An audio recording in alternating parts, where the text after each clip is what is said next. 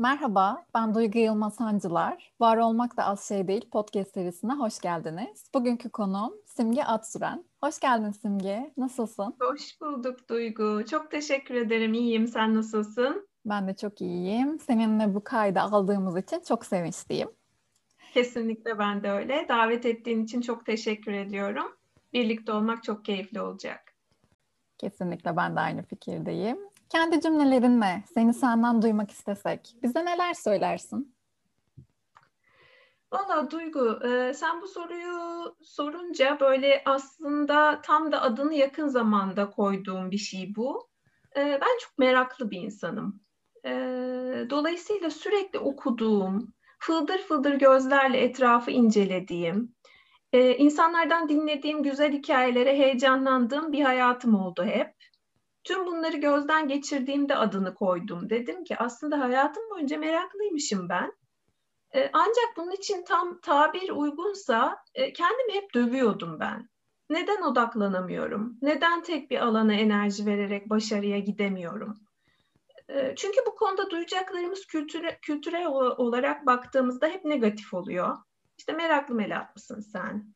Adamın başına ne gelirse meraktan gelir. Ayran gönüllülük yapma. Hayatımız boyunca hep istikrarın önemi üzerine nasihatlerde bulunuldu bize.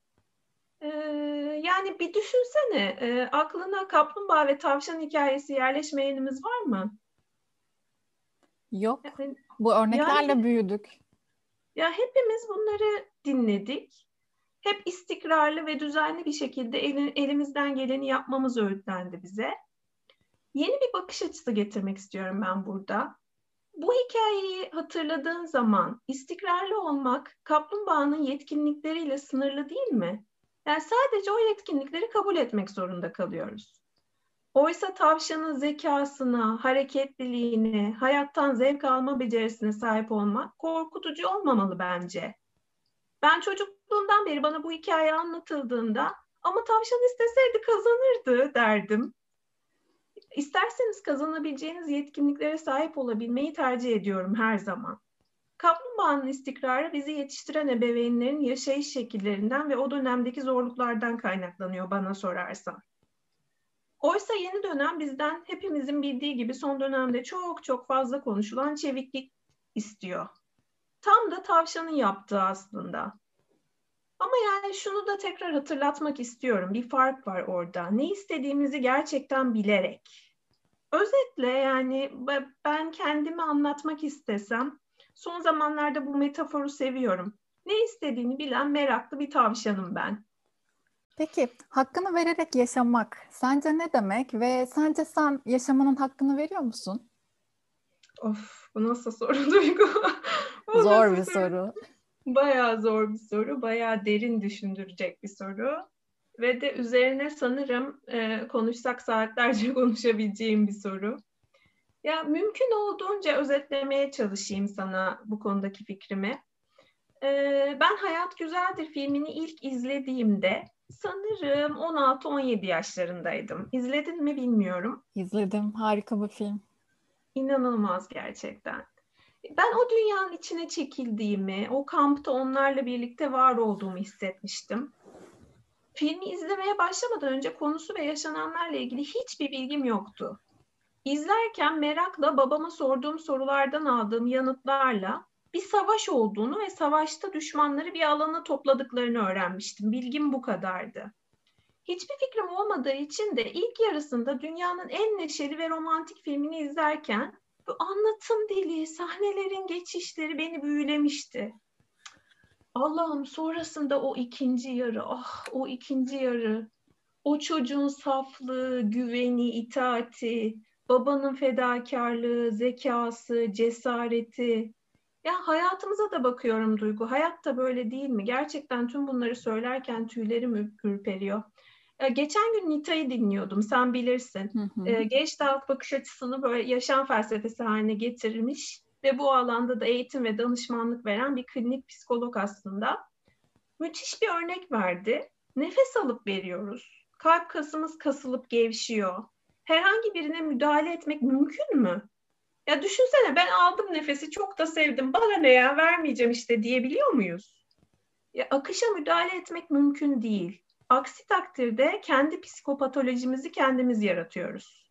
Buluştuğumla ayrılmak istemiyorsam, ayrıldığıma yeniden dönmek için her yolu deniyorsam bu sağlıklı bir şey değil. Var olana adapte olmak, onunla uyum, uyum içinde olmak, yol almak çok kıymetli. O film karakteri Guido o koşullara uyum gösterdiyse, işte insanın anlam arayışında Viktor Emil Frank uyum gösterebildiyse o toplama kampına, biz de gösterebiliriz gibi geliyor. Ne dersin? Kesinlikle. Biraz da sır orada zaten. Geleni olduğu gibi kabul edebilmek ve o an o şekilde yaşayabilmek, onu göğüsleyerek yaşayabilmek aslında e, çok kıymetli diye düşünüyorum. Ve senin söylediğin şey e, beni böyle yıllar öncesine götürdü. Orada e, çok sevdiğim bir insan bana şey demişti. Biz aslında nefes almıyoruz.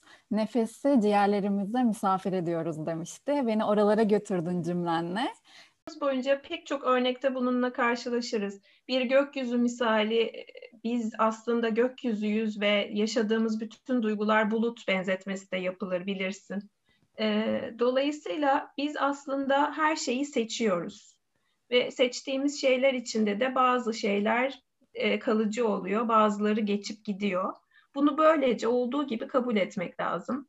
Mevcudun hakkını vermek de onu anlamlı hale getirerek mümkün.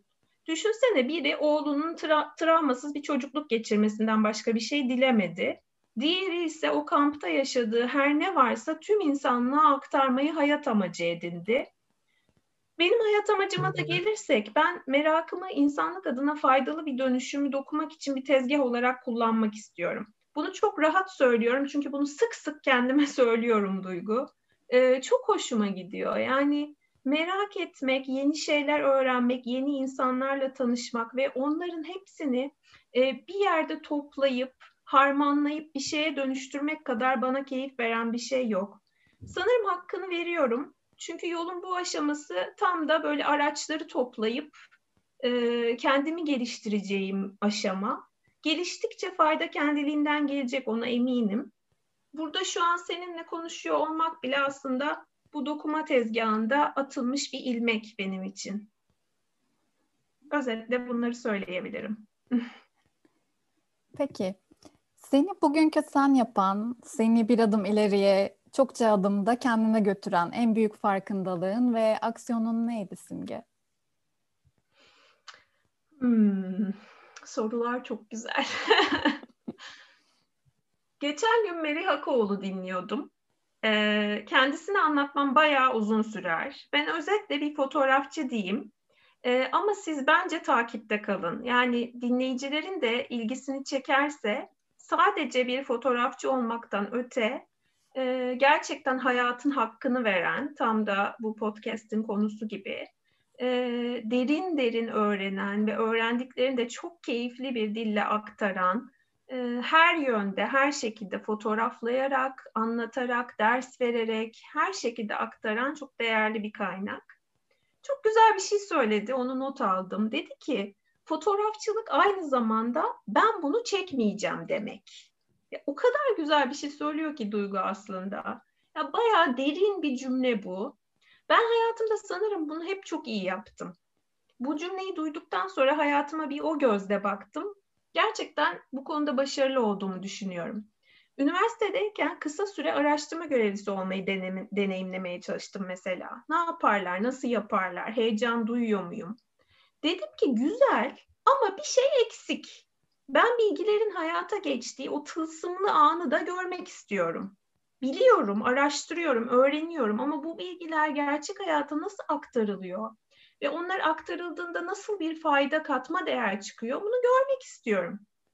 O yüzden o fotoğrafı çekmek istemedim. Araştırma görevlisi olmak istemedim. Sonra bankaya girdim. Bilginin hayata geçtiği en aktif sahnedir bence bir banka şubesi. Ee, bunu yaşamış biri olarak çok rahatlıkla söyleyebilirim. Sonra dedim ki bu kadar aksiyon harika ama dinlemek yok, hiç dinlemek yok, farkındalık yok. Farkında olmadan geçiyor bütün günler. Koşturmaca içinde. Yine benzer bir şekilde e, Merih Bey'in bu sözü bana şunu da hatırlattı. Bunu da duymuşsundur diye tahmin ediyorum. Müziği notaların arasındaki sessizlik meydana getirir. Çok güzel bir söz bu ama kimin söylediğini bilmiyordum. Araştırdım. Ee, Richard Wilkins diye biri söylemiş Mental Tonik adlı kitabında. Ee, adamı da bir araştırmak lazım. Adamın hayatı da çok ilginç. Ee, bir ona da belki ilgi duyarlarsa bakarlar.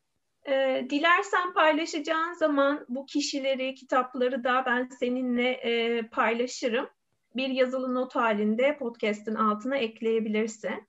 Tabii ki ekleriz. Çok sevinirim, çok güzel olur. Ben dedim ki işte tüm bunlardan sonra insanı duymak istiyorum. Yani sessizliği ve duymayı da seviyorum. Ee, kapitalizm çok sıkı bir şekilde yaşanıyor bir banka şubesinde. Dolayısıyla ben orada kendimi güvenli hissetmedim. Tam tabir bu aslında. E, güven deyince de araya çok küçük bir dipnot sokmak istiyorum. Bu çok yeni bir gelişme. Dolayısıyla beni çok şaşırtan bir gelişme. Güven benim için aşırı kıymetli. Ya belki hatırlarsın sen de böyle 2014'tü. E, şimdi seninle konuşmaya girmeden önce araştırdım bundan bahsetmek istediğim için. 19 milyar dolara Facebook WhatsApp'ı aldı. Şimdi farkındaysan güncel şey e, WhatsApp'ın güvenlik e, ayarları ile ilgili, gizlilik ayarları ile ilgili yeni bir güncelleme var. E, ve birdenbire her WhatsApp kanalından ne kadar ironik değil mi? Bütün WhatsApp gruplarımdan şey geliyor. Signal'a geçin. E, Telegram diye bir uygulama var ona geçin. Şimdi Signal, Telegram ya nasıl olabilir diyorum ya. Bu bir böyle hayal ötesi bir şeydi. Facebook WhatsApp'ı alıyor, büyüyor, inanılmaz bir şeye dönüşüyor. Ama oradaki güven unsuruna bakar mısın? Facebook'ta yaptığı hatayla kaybettiği güven normal şartlar altında belki o hata olmasaydı sadece bir tane tıklayacaktık, güncellemeyi yapacaktık ve geçecektik. Hiç konu olmayacaktı.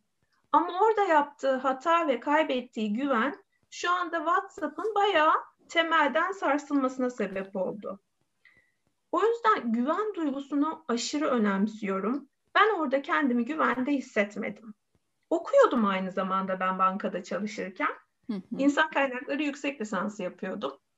Dedim ki sezgilerim doğru, yolum doğru ama bulunduğum yer hatalı. Çok da iyi bir MT'ydim ben. Ee, bir MT eğitimi aldıktan sonra da şubeye gitmeyi açıkçası hiç düşünmüyordum. Genel müdürlükte bir hayalim vardı. Ama şubede de başarılıydım yani. Gayet iyi gidiyordu her şey. Ailem de sürekli bana iş hayatı zor, pes etme, sen yapabilirsin, dayanmalısın dediler. Şimdi başarılı da olunca insan kendini çok yargılıyor. Acaba haklılar mı? Dayanma gücüm mü az? Ama ben çekmeyeceğim fotoğrafı iyi biliyordum Duygu. Yani hiç düşünmeden ayrıldım öyle söyleyeyim. Ayrıldığım gün bütün şubeye baklava ısmarladım. Biliyorsun bu normalde işe başlanınca yapılır. Ben ayrıldığım gün bütün şubeye baklava ısmarlayıp gittim. Ama bedelleri oluyor bu farkındalıkların. Onu söylemeden edemeyeceğim. Çekeceğim fotoğrafı bulmak kolay bir şey değil. Sonrasında aylarca işsizlik geldi. Çünkü ben hiçbir şey düşünmeden ayrıldım.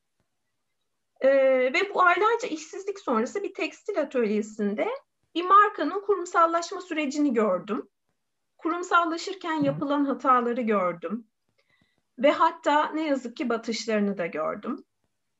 Bazı eserler vardır bilirsin. Böyle altında sanatçının imzasını görmeden kime ait olduğunu ilk bakışta anlarsın. Tüm bunlar seni yavaş yavaş o fotoğrafa doğru çekiyor. O başyapıtına, senin imzan olmadan da senin olduğu anlaşılacak o fotoğrafa doğru ilerliyorsun. Ee, ya özetle ilk söyleyeceğim şey bu olabilir. Ben gerçekten çekmeyeceğim fotoğrafı hep doğru şekilde tespit ettim ve o beni zamanla çekmeyi çok istediğim, arzu ettiğim bana özel fotoğrafa doğru ilerletti. Ama bir şey daha söylemeden edemeyeceğim.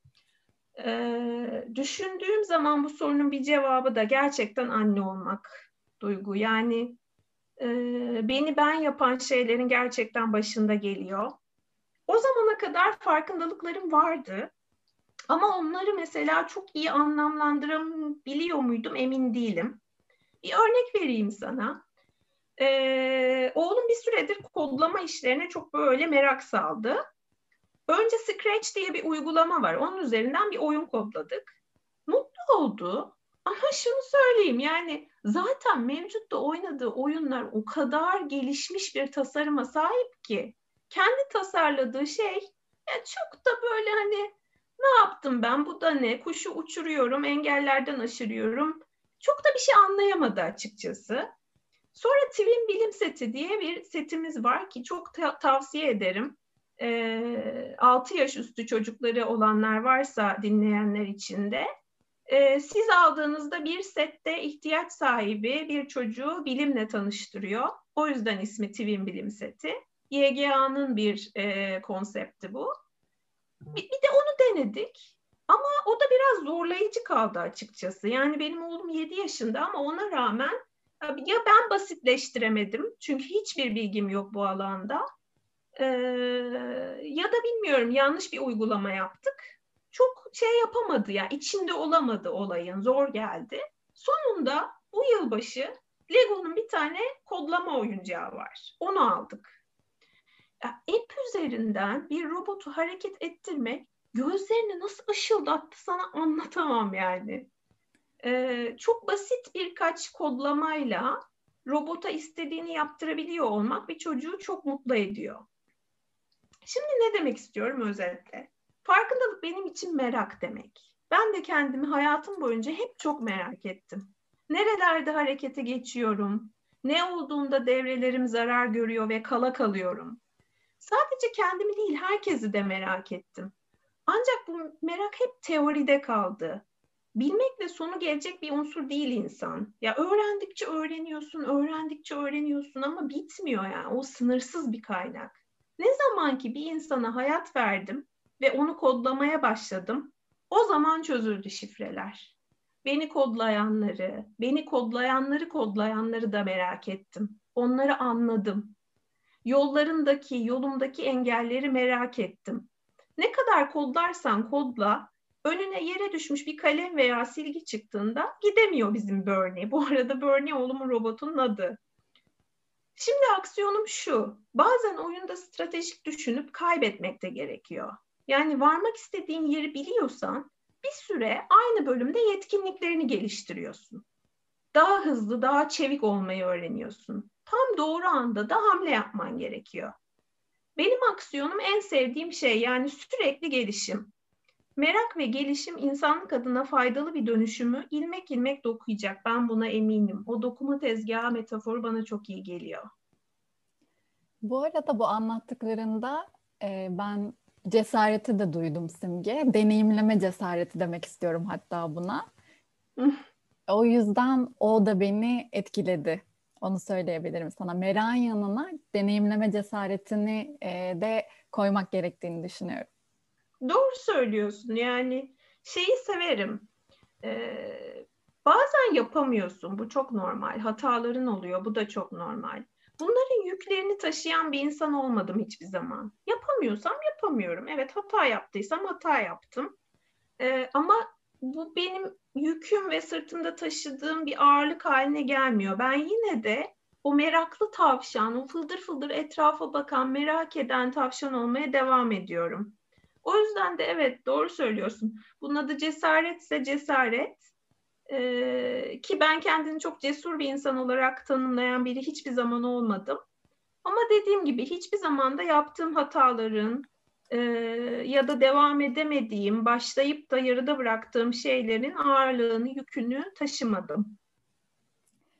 Peki, bizi dinleyenler için bir kitap ya da bir film önerecek olsan bunlar ne olurdu, neler olurdu ve neden? Ya, çok güzel. Ya şimdi e, biraz farklı bir kitap önereyim mi size? Süper olur. Valla çok keyif aldım. Ezberleri Bundan... bozalım. evet biraz bozalım. O zaman söylüyorum. Ölmeden önce dinlemeniz gereken bin bir albüm. Gerçekten müthiş bir kitap. Ee, yani şunu söylemek istiyorum. Benim babam e, müziğe aşıktır. E, benim çocukluğum böyle pick-up'larla, işte amfilerle, onların e, inanılmaz güzel kolonlarıyla, ya müziğin her aşamasıyla, teknolojik her aşamasını deneyimleyerek geçti. Ve buna rağmen bu kitabı bu yaşımda keşfetmiş olmaya şaşırıyorum. Ansiklopedi gibi 900 küsür sayfa. Ee, neredeyse her bir sayfada bir albüm tanıtılıyor. Albümün içeriğindeki e, tüm parçalar, kimlerin olduğu, nasıl bir geçmişe sahip oldukları çok kısa bir sayfalık bir özet bilgi halinde. E, ya şey çok hoşuma gidiyor. Ben severim böyle e, sürprizli halleri.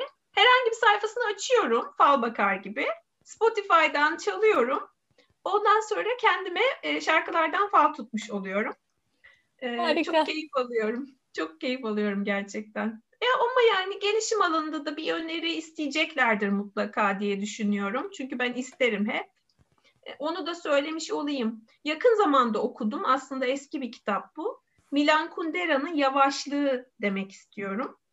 Bunu da aslında anlattıklarımla bağdaştırarak e, önermek istedim. Aslında yavaşlıkla anımsama, hızla da unutma arasında gizli bir ilişki olduğunu söylüyor Kundera bu kitapta. Ee, bir şey anımsamak isteyen kimse yürüyüşünü yavaşlatır. Buna karşılık az önce yaşadığı kötü bir olayı unutmaya çalışan insan elinde olmadan yürüyüşünü hızlandırır. Belki e, bu şu anda size çok klişe bir cümle gibi geliyor ama üzerine bir düşünürseniz o kadar fazla ders var ki aslında. Ya bazen gerçekten hiç farkında olmadan hızlandığımız anlarda bir durup neden kaçıyoruz diye sormak çok kıymetli bir şey. Gerçekten hız bizi bir şeyleri görmezden gelmeye, unutmak istemeye ve onlardan kaçmaya doğru itiyor. Ee, bu cümleyi okuduktan sonra hayatıma bu bakış açısıyla zaman zaman bakıyorum. Ee, o meraklı tavşan çok hızlı gittiğinde aslında neyin farkında olmaktan kaçıyor, ee, ne ona acı veriyor bir böyle düşünmek keyifli geliyor. Ee, şu da bence çok keyifli bir şey. Elbette ki yavaşlığın anlamı meraklı tavşan için e, şu demek. O da arada bir ağacın altında o huzurlu gölgede her kelimesini hatırlamak istediği, her yaprak ışırtısını duymak istediği ve sonrasında da kitaplar okuyarak öyle uykusuna dalmak istediği anlar yaşıyor. Ee, bu çok normal bir şey. O yüzden nasıl söyledik en başta? Nefes alıp vermek gibi hız ve yavaşlık da aslında birbiriyle bir bütün. Her biri için e, şükretmeliyiz ve her birini yaşadığımız için de kendimizi dövmemeliyiz. Film, bir de film istedin değil mi? Evet, eğer varsa söylemek istediğim ee. Yani aslında Hayat Güzeldir'le başladık. İzlemeyenlere kesinlikle öneririm. Bunun peşinden de şunu söyleyebilirim. Aslında ilgi duyarsanız e, o dönem benim çok ilgimi çektiği için çok derinleştim. Schindler'in listesi olabilir, Sophie'nin seçimi olabilir, piyanist olabilir. Bunları arka arkaya izlerseniz sizi bayağı bir sarsar. Ee, kitaplarda da filmlerde de böyle bir konu, bir senarist veya bir yazar ilgimi çekerse derinleşmeyi çok seviyorum ben. E, ya bu benim metodum, bana çok iyi geliyor. E, bunu söyleyebilirim. Seninle yaptığımız bu bölümün adı ne olsun? Ee, ne gelirse meraktan gelir. ne gelirse meraktan gelir. Pekala. Evet, evet.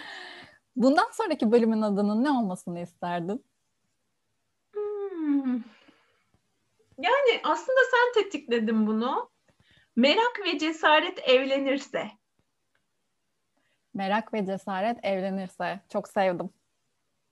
Evet, ben de sevdim. Merak da ettim. Merak ve cesaret evlenirse ne olacak?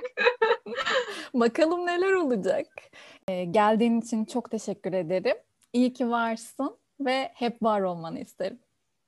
Çok teşekkür ederim. Aynı fikirdeyim. Keyifle takip ediyorum yaptığın her şeyi. Ee, dolayısıyla lütfen e, hayatı yaşamakta olduğun gibi yaşamaya devam et. Biz de keyifle izleyelim.